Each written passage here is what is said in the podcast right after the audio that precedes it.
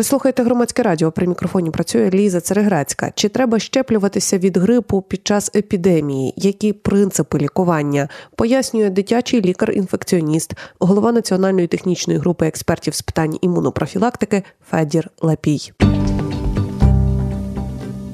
Я розумію, що формулюються заголовки е, таким чином, щоб на них переходили і їх читали, і коли читаєш... Привертати увагу. Так, так, про те, що карантин оголошено на Київщині, звісно, що хочеш, не хочеш, але зайдеш, а тим паче, якщо ти маєш ще якихось дітей в підпорядкуванні, то точно будеш читати.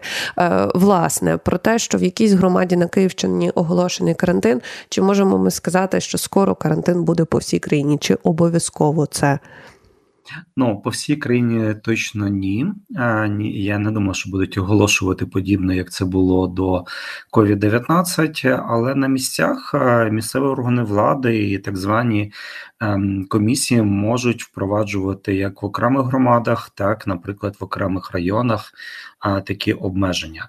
Ну, власне кажучи, як це було до пандемії ковід дев'ятнадцять, коли після зимових канікул діти поверталися до школи, до садочків, контактували один з одним, і ми мали підйом захворюваності на грип, і який припадав на кінець січня, на початку лютого місяця.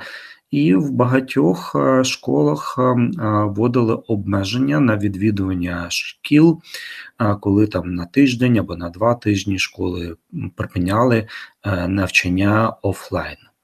Тож такі варіанти можуть бути, але це на рівні окремих регіонів. Що нам відомо про е, коронавірус? Ну, тому що коли йдеться про грип, чомусь, чомусь, і я не закликаю зараз легковажити цим, але якось до цього не так серйозно ставляться, як до того, що, о Боже, коронавірус, тим паче бачили заголовки про те, що новий штам, і знову і знову новий штам, е, що, важно, е, що нам зараз дуже важливо е, усвідомлювати, коли ми говоримо про це все. Ну, ми хоч зараз припинили надзвичайну ситуацію щодо ковід дев'ятнадцять, постанови Кабінету міністрів України, але ж ковід дев'ятнадцять нікуди не зник. І як було попередні сезони, так і цього сезону ми маємо а, характеристику такої сезонної інфекції, я говорю про ковід дев'ятнадцять. Коли є підйом восени або пізньою осінню, ми мали а, підйом захворюваності на ковід дев'ятнадцять наприкінці листопада, в другій половині осені, як і попереджали протягом всього літа, навіть весною двадцять третього року казали, що навряд чи ми можемо, зможемо оминути підйом захворюваності на ковід дев'ятнадцять восени. Тож і зараз я можу сказати такі дуже обережні прогнози, що навряд чи ми зможемо оминути підйом захворюваності на ковід дев'ятнадцять наприкінці зими, на початку осені. І хоч зараз дійсно, от, говорячи про конкуренцію, якщо можна так сказати, змагання, грип і ковід дев'ятнадцять, то ковід дев'ятнадцять трошки спадає, але лідером в цій гонці є, безумовно, грип, вірус грипу А, хоч і є вірус грипу Б, серед, як серед дітей, так і серед дорослих. І дійсно багато зараз хворіють на грип, і є поєднання грип плюс ковід дев'ятнадцять, коли однієї людини діагностуються і ковід дев'ятнадцять, і грип. А повертаючись до прогнозів ковід дев'ятнадцять, вони навряд чи зміняться а, від, і будуть сильно відрізнятися від попередніх хвиль. В групі ризику залишаються люди віком від шістдесят років, особливо сімдесят років плюс, а, вагітні, і люди з хронічною патологією. Саме на них припадає левова частка госпіталізованих і а, тих, хто потрапляє в сумну статистику смерті. Угу. Ем, з цим розібралися, і зараз починаємо е, тако, такий марафон з вами, перепрошую на цьому слові, воно вже дещо замацане, але е, улюблених стандартних запитань.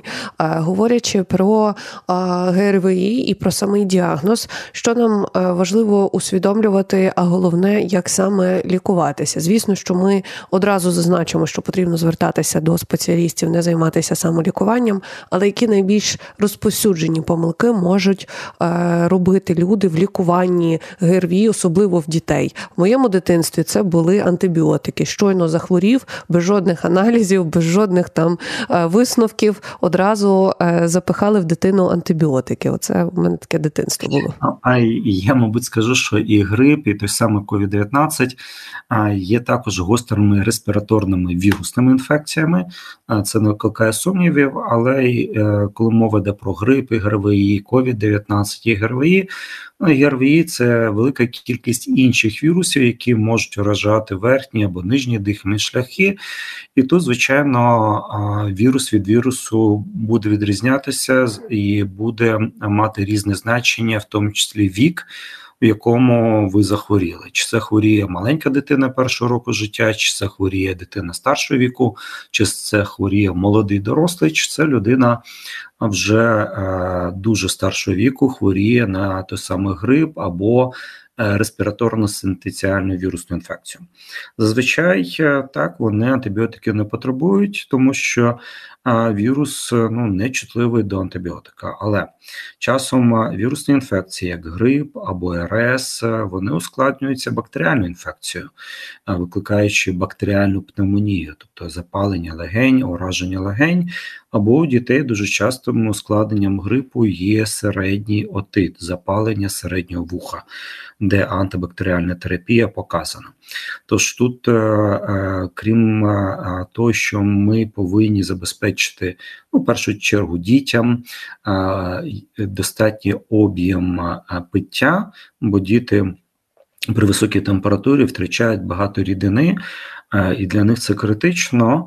І тут важливо пам'ятати про те, що от, крім забезпечення рясного пиття, ну, необхідно все ж таки контролювати температуру. От у нас існує міф, що її не потрібно збивати.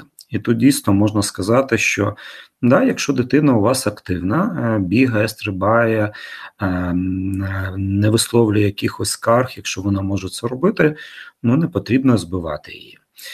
Бо деякі чекають, от нам сказали тридцять вісім чекати і не збивати, але якщо до тридцяти восьми температура до тридцяти восьми, але дитина почуває себе зле, то температуру потрібно збити. Є для цього зараз жарознижуючі препарати, вони відпускаються без рецепту. Єдине, дуже уважно ставитися до дозування і ставитися до того, що один той самий препарат може мати різні комерційні назви. От є міжнародна назва Ібупрофен або міжнародна назва Парацетамол, і випускаються вони під різними комерційними назвами. І тут важливо не передозувати. Тож цей момент є необхідним. І пам'ятати про те, що і у разі виникнення у дитини задишки, судом, втрати свідомості, болючого кашлю, кашлю з, з кров'ю, наприклад, або е, діареї, яка буде призводити до втрати рідини, блювоти. Це, власне кажучи, стосується не лише дітей, а й інших вікових груп.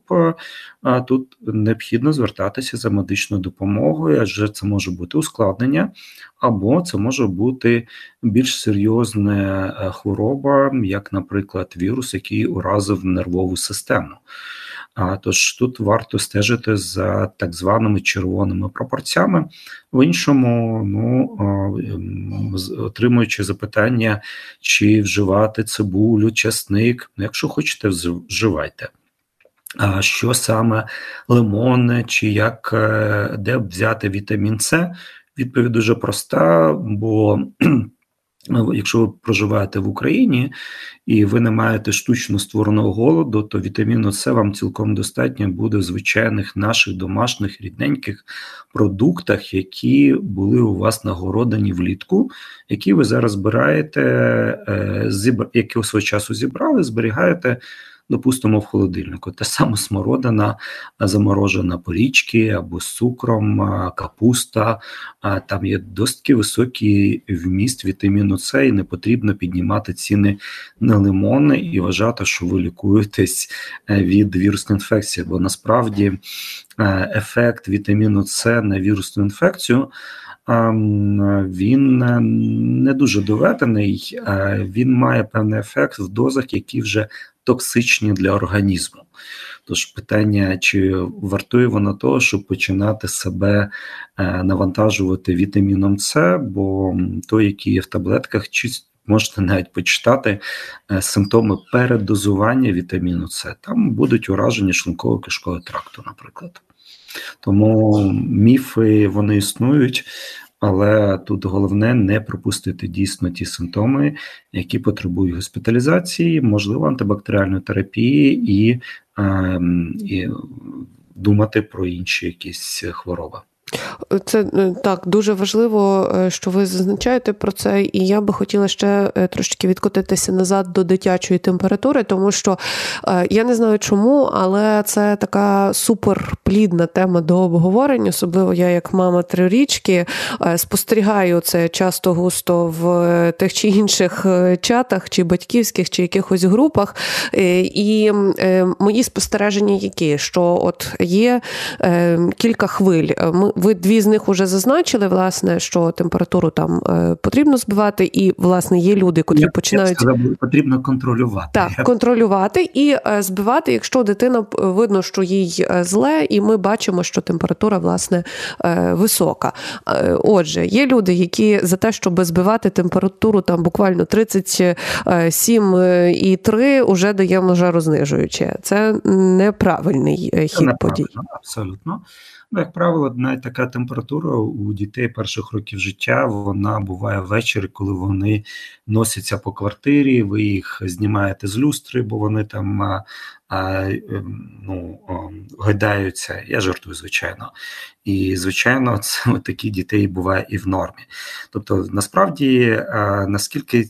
підвищення температури заважає дитині, воно помітно по її поведінці. Чи вона лежить, чи вона все ж таки активна, хоча зрозуміло, що ближче до тридцять вісім градусів вона не така буде активна, як при нормальній температурі. Тим не менше, якщо вона спілкується, вона дивиться мультфільми, вона уважна, вона, як завжди, їсть без великого апетиту, але тим не менше з радістю щось смачненьке готове з обидві щіків м'яти, то ну, навряд чи ця температура сильно заважає. Угу.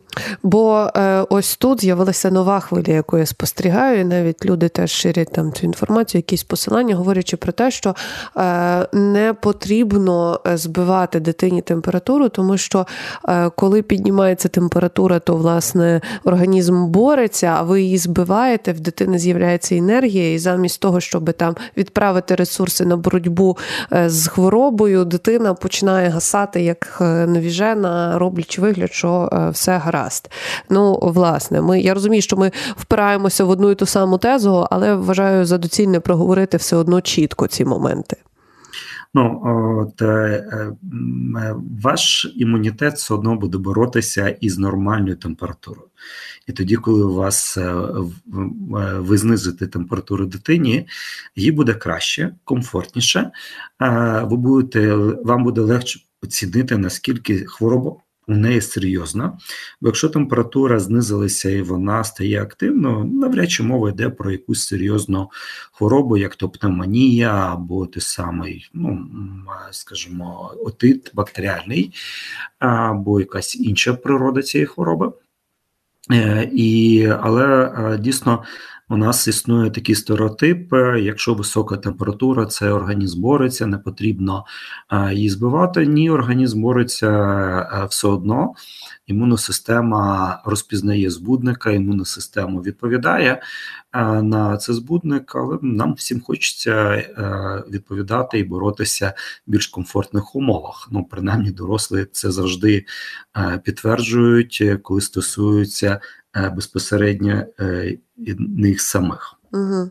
Ем, я нагадую, що ми спілкуємося з Федором Лапієм, дитячим лікарем-інфекціоністом, головою Національної технічної групи експертів з питань імунопрофілактики. Пане Федоре, це буде запитання не лише про дітей, а загально про принципи лікування, які, як мені здається, дуже важливо нам усім засвоїти. Альна, можна я вас якби зупиню? Так. А ви мене будете питати ще про вакцинацію, в принципі, профілактики? Е, про, я буду е, про принципи лікування питати. робити, ось так. А про, про вакцинацію, коли спитаєте? Про вакцинацію спитаю обов'язково, але якщо ви хочете сказати вже про вакцинацію, то ви можете це зробити. Давайте. Бо, знаєте, от ми почали розглядати різні такі крайнощі, і я зараз чую, наприклад, жалі серед медичних працівників, коли вони заявляють, ні, вакцинуватися від грипу вже пізно. Вакцинуватися проти грипу можна до закінчення терміну придатності вакцини, бо сезон грипу триває не один тиждень, і протягом сезону, який триває від сорокового тижня минулого року до двадцятого тижня наступного року, ви можете і двічі перехворіти на грип, що зумовлено різними вірусами грипу, які одночасно циркулюють в сезоні. І навіть на наступний рік зараз проведена вакцинація вам може стати в нагоді. Тож, будь ласка, не думайте, що вже пізно вакцинуватися від грипу. І те ж саме можна сказати і про ковід дев'ятнадцять, коли мова йде про групу ризику. Бо поки у вас є час, підготуйтеся до наступного підйому захворюваності на ковід дев'ятнадцять, але це стосується переважно групи ризику, коли ми говоримо про додатковий бустер, а люди віком від шістдесяти років, вагітні, люди з хронічною патологією, наприклад, цукровий діабет, при, якій, при якому ковід дев'ятнадцять перебігає тяжко. Тож мені хотілося просто цю тему однозначно озвучити одразу. Да, я вам дуже дякую за це, тому що якраз це було таким підпунктом мого, власне, наступного запитання, і це про досвід спілкування з різними лікарями. Знову ж таки, повертаючись до тези про те, що я мама трирічки, звісно, що дитина хворіє, тим паче ходить в садок, і я вже так трошечки можу орієнтуватися і, і з перших якихось слів зрозуміти, чи ми з лікарем зійдемося, чи ні. Звісно, що я не кажу про те, що я є експерткою, але доказова медицина – наше все, і це головне головний принцип і цінність, власне, в підході до лікування. І про що я кажу? Про те, що, ну, наприклад, коли, оскільки я не живу у великому місті, я мешкаю в селі, і були випадки, коли дитина захворіла, треба було мені швиденько зрозуміти, щоб її послухали, власне, сказали, і приїхала там лікарка з району, з там сорокарічним досвідом. Я зараз не кажу, що там лікарі з сорокарічним досвідом погані спеціалісти, абсолютно ні, я кажу про конкретно цей випадок, яка починає виписувати а, саме лікування, і це лікування, ну, абсолютно... Ну, абсолютно дике. Промувати ніс з розчином йоду, прополісу, соди, солі.